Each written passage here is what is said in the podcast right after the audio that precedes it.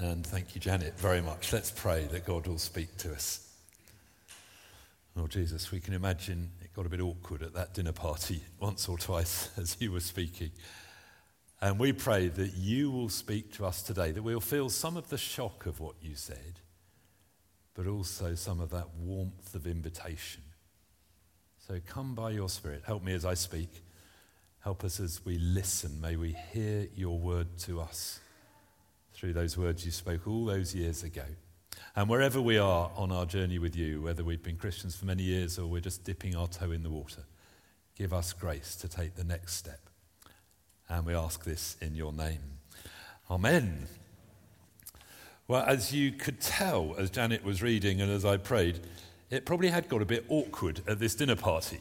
Uh, Andy was preaching on this passage a couple of weeks ago in the evening, and here is a prominent Pharisee who's invited guests, probably not out of great love for Jesus, more like a sort of chat show host who wants to parade himself and look who I've got at my dinner party, and people would come. And Jesus has said uh, these words just before our passage for today. When you give a banquet, invite the poor, the crippled, the lame, the blind, and you'll be blessed. Obviously, those people were not there at this banquet, and it would have been very, very awkward uh, you will know those sort of awkward moments and who is going to rescue us. And one of them there did it. He rescued them. He came out with a sort of bland platitude that sort of got them out of this hole and back on track. In verse 15, he says, uh, when one of those at the table with Jesus heard this, he said to Jesus, Blessed is the one who will eat at the feast in the kingdom of God. It's sort of, no one could argue against it the kingdom of God is like a feast, and you are blessed if you're there. But you get the sense that this is just trying to get things back on track after Jesus has been a bit awkward. So Jesus picks up on this and he tells a story about a banquet. And the big shock is who is actually going to be there? And will these religious people who were there parading their own righteousness, if you like, will they be there or will they not? Uh, now, let's just think for a moment about this feast. It is Old Testament imagery. Isaiah has lots of this, and it's not the only place. That there will come a day when God makes everything new, his kingdom comes fully, and it will be like a feast, a banquet, sometimes a wedding party, where everything has been prepared and it is wonderful. Isaiah talks about a new heaven and a new earth. We get this in Revelation. Um, when we get to Advent, it won't be that long, we'll be looking ahead to that great day. Uh, just as I said, I spent time with dear Carolyn on Saturday night. She knew that was where she was heading. And when we can live our life in that light, it makes such a difference to the things we get worked up about now. And the kingdom of God starts now. If you've become a Christian, you've bowed the knee to Jesus as Lord, you are part of that kingdom. And we get hints of it now. I was taking a wedding for a friend of my daughter who was at school with her yesterday over in Norton Lindsey. And this was a whole group of people who probably hadn't been in church since school assembly by and large, apart from some of the, the older relatives. Uh, wonderful group. So they picked a couple of assembly bangers that they would. Uh, uh, so we had, it wasn't quite give me oil in my lamp, but give me joy in my heart, keep me praising, give me peace in my heart, give me love. What a great prayer to pray.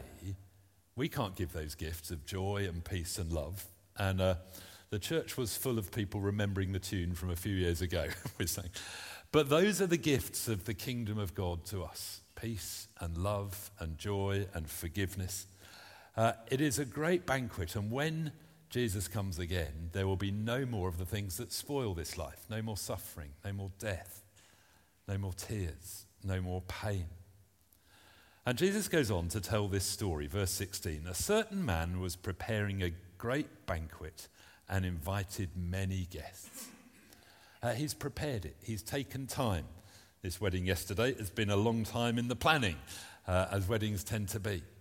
And this man has prepared the banquet. And Jesus is clearly making the point that God has prepared a great banquet. He's taken time, He's done everything that was needed.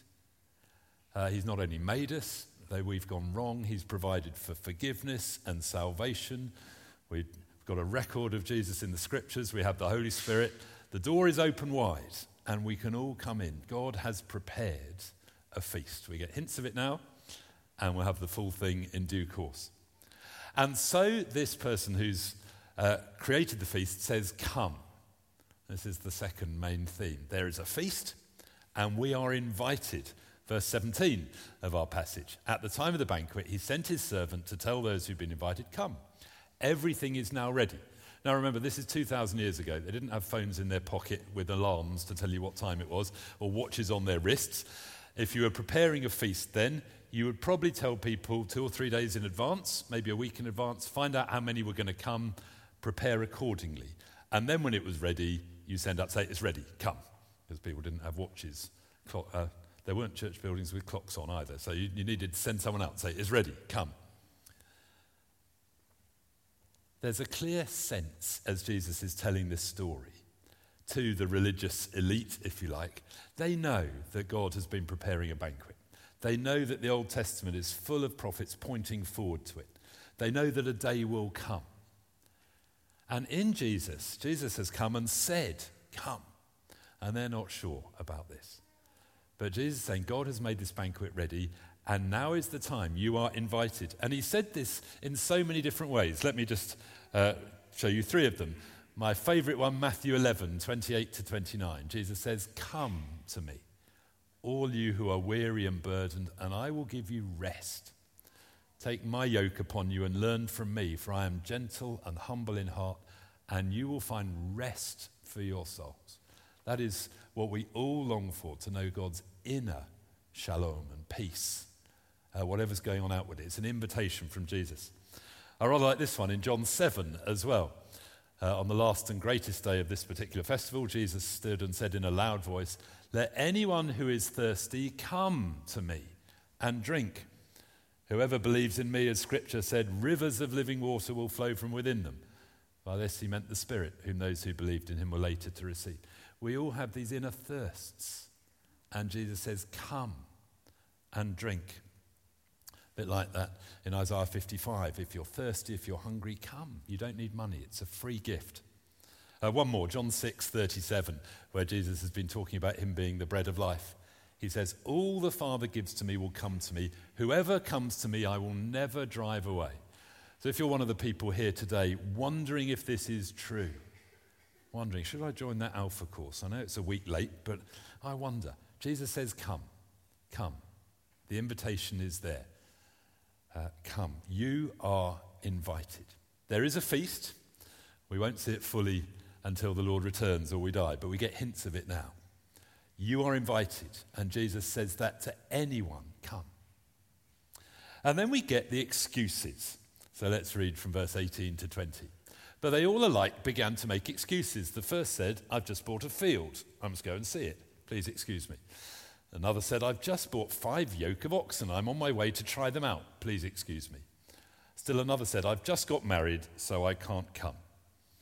Now, these are all perfectly good things fields, oxen, marriages. These are part of God's good creation to be enjoyed with God.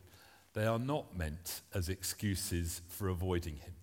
But in this world, people get so busy with possessions and relationships and work that they tend to ignore God's invitation. Jesus says, Come. Well, I'm a bit busy now. I'll put it off. I've just got married. I'm a bit busy at work. I've got this new toy I want to try out. And they're excuses. Now, in the context, they are pathetic. The uh, person giving the banquet would have got them to say, Yes, I'm giving a banquet in a few days. Would you like to come? Yes, I'd like to come. Uh, who buys a field without checking it out first? Who goes and buys 10 oxen without checking that they're okay and they're not hamstrung or lame or whatever? Who gets married at two days' notice or three days' notice? It doesn't happen. They're clearly excuses. It's a bit like, I can't come because I'm washing my hair tonight, sort of thing. It's, it's ridiculous. Not that that's ever my excuse, but that's. it is a tragedy because God invites people to a feast, a banquet, and they choose other things. C.S. Lewis put it brilliantly. He said, We are all like children in a slum making mud pies. And we're invited to a holiday by the seaside, and we say, No thanks, I'm having such a great time making mud pies because they can't imagine what a holiday by the sea would be like. And here we are, says C.S. Lewis, bogged down in all the things of work and relationship, and we say no to the best invitation of all. Uh, now, many of us here, obviously the majority here today, have said yes to God's invitation. But if you're here and you haven't yet said yes, can I encourage you not to put it off? If you put it off, you get better at putting it off, and it's easier to put it off, and you can leave it too late. I sometimes tell a silly story to make the point, and apologies to those of you who've been listening to me for many years. Here's an old friend come back. Uh, the story is told of Devil Training School. How are they going to stop people turning to God? And it's kind of their finals, and there's a bit of a viva going on and an oral examination. And the senior devil says to the junior one, How will you stop people turning to God? And he says, I'll tell them there is no God. And he gets an E grade. You'll get a few that way, but not many. People look around at the beauty of creation. They'll think it can't have come from nowhere.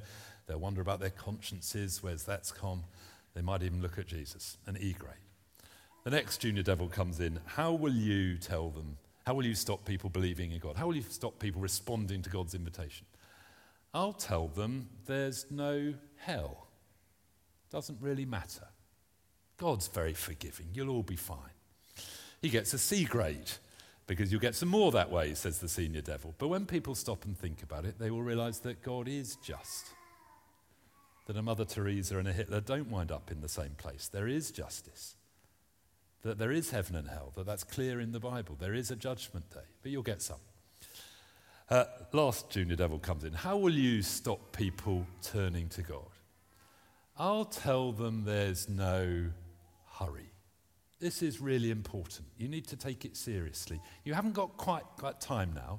Just wait till next month after that's happened. And then, then just wait till next year. Just wait till I've got a bit more time. He gets the A grade because it's so easy just to put things off.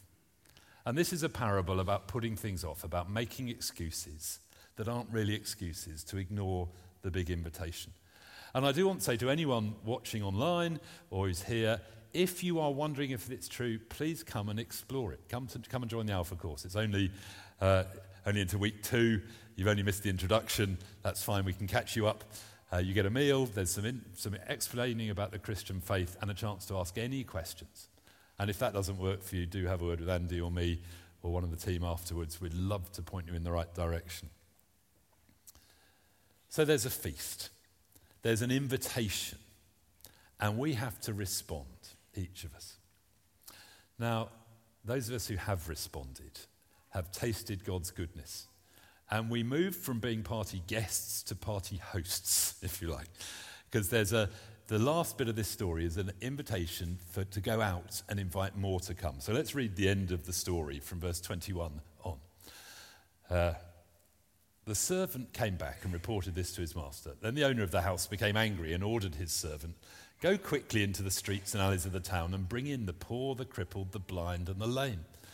Sir, the servant said, What you ordered has been done, but there is still room.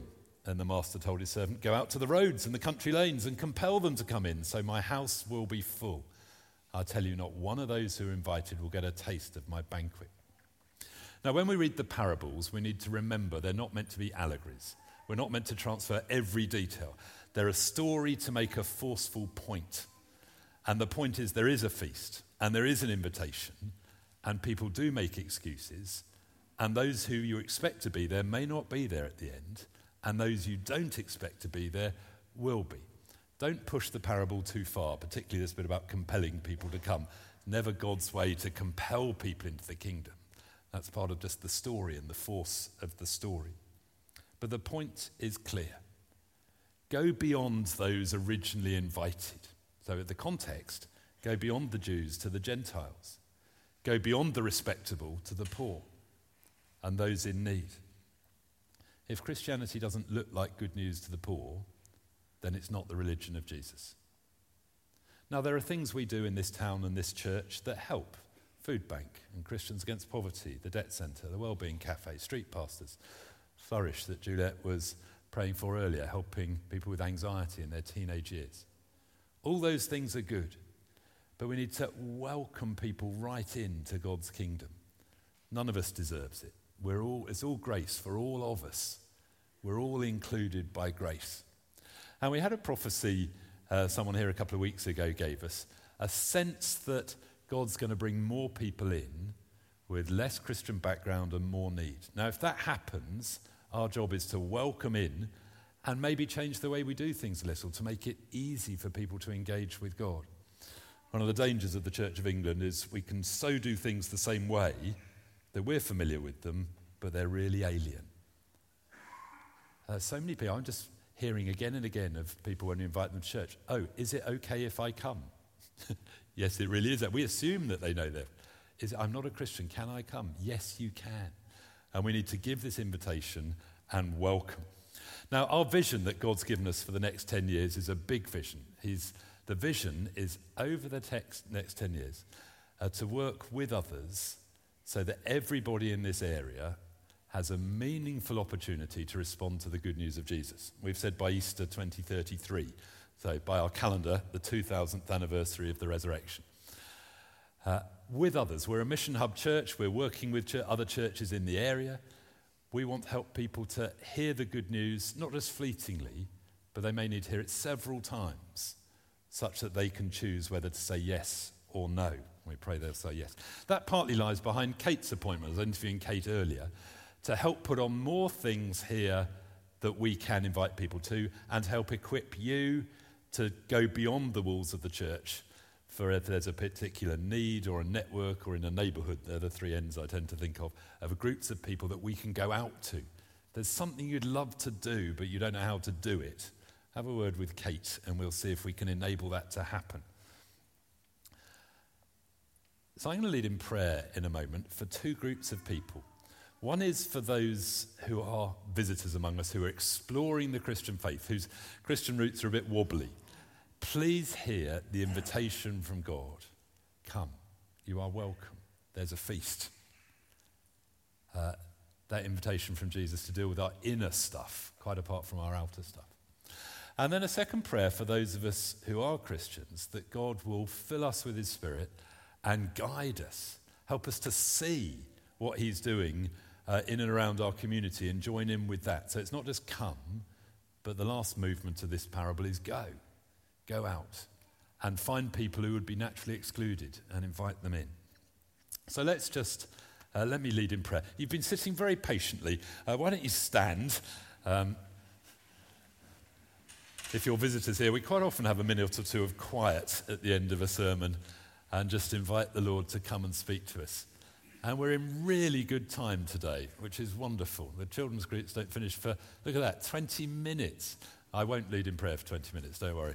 Uh, but let's, we'll be still, and there's a real chance to engage with the Lord, then we can sing, and a chance to share tea and coffee before the children have to be collected. So, Lord Jesus, we praise you that you have invited us to your great banquet. Praise you that you came from heaven to make that possible. Your death on the cross makes our forgiveness possible. Your resurrection shows us that death is not the end praise you that we have good news. We pray that you would come by your Spirit and minister to us here today and those watching online or later. Just be still. See what thoughts the Lord may bring to our, the, the, us, the surface of our mind. Maybe things we want to say to Him.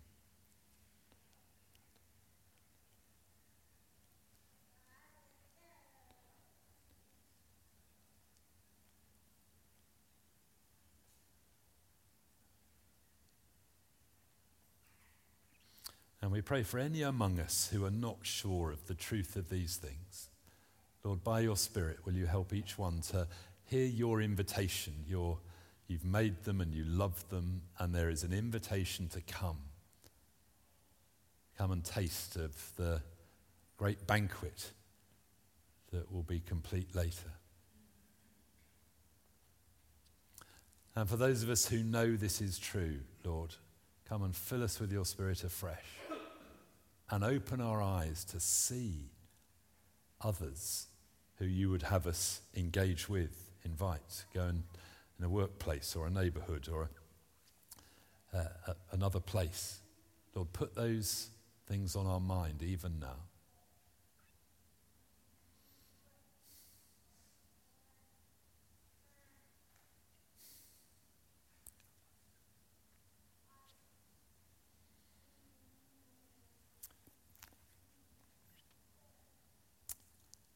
And we praise you for the vision, Lord, that you've given us to work with others in this area, to give people a meaningful opportunity to respond to the good news of Jesus. Show us how to do that. Praise you for the vision here in this diocese for growth and new life and bringing people to faith in you and help us to play our full part in that. And all these things we pray in the name of Jesus Christ our Lord. Amen. We are going to sing again. We'll let the band, they're all there already. Fantastic. Uh, we've got a great, we sang a new song earlier, which I'm looking forward to getting to know. We've got a great old one now. Tell out my soul, the greatness of the Lord.